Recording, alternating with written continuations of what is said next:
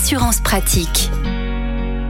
Olivier Moustakakis, bonjour. Bonjour Arnaud. Vous êtes le cofondateur du site assureland.com. Aujourd'hui, on va parler d'une pratique à proscrire, rouler sans assurance. Alors, avec les prix des carburants qui ne cessent d'augmenter, la pratique, selon euh, une étude récente, serait en augmentation. Euh, près d'un quart des Français déclareraient être prêts à rouler sans assurance, justement pour réduire l'impact du prix des carburants sur leur pouvoir d'achat. Alors, c'est en effet, ce sont des chiffres qui sont très préoccupants. Aujourd'hui, on n'a pas des statistiques très précises, mais les assureurs estiment qu'il y a environ 800 000 personnes qui rouleraient sans assurance, ce qui est absolument énorme et ce qui est très dangereux parce qu'au-delà des sanctions financières et judiciaires, hein, vous vous exposez aussi à des risques majeurs. Clairement, vous avez un accident et vous blessez quelqu'un et vous n'êtes pas assuré, donc la personne sera indemnisée par un fonds de garantie hein, qui s'appelle le FGAO, c'est le fonds de garantie des assurances obligatoires.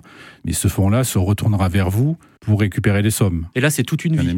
Et là, en fonction, euh, il faut savoir que si vous euh, blessez quelqu'un, les dommages corporels, les sinistres corporels, ça peut se chiffrer à plusieurs millions d'euros. Hein. On ne parle pas de 10 000 euros, on parle de millions d'euros. Donc, c'est-à-dire qu'à vie, vous êtes condamné à rembourser ce fonds de garantie. Donc concrètement, il y a le volet législatif avec des peines de prison, avec des amendes, la suspension évidemment euh, du, permis de conduire, mais au-delà de ça, il y a aussi l'indemnisation des potentielles victimes. C'est vraiment là où le bas blesse, hein, parce qu'in fine, une amende reste une amende, même si on vous suspend votre permis, vous n'avez plus le droit de rouler. Mais les conséquences pour vous, euh, à titre de personne, si vous causez un dommage corporel, peuvent se chiffrer en millions d'euros. Donc là, c'est toute une vie qui est un peu euh, foutu en l'air, hein, si vous me passez l'expression. Donc c'est vraiment ce qu'il ne faut pas faire.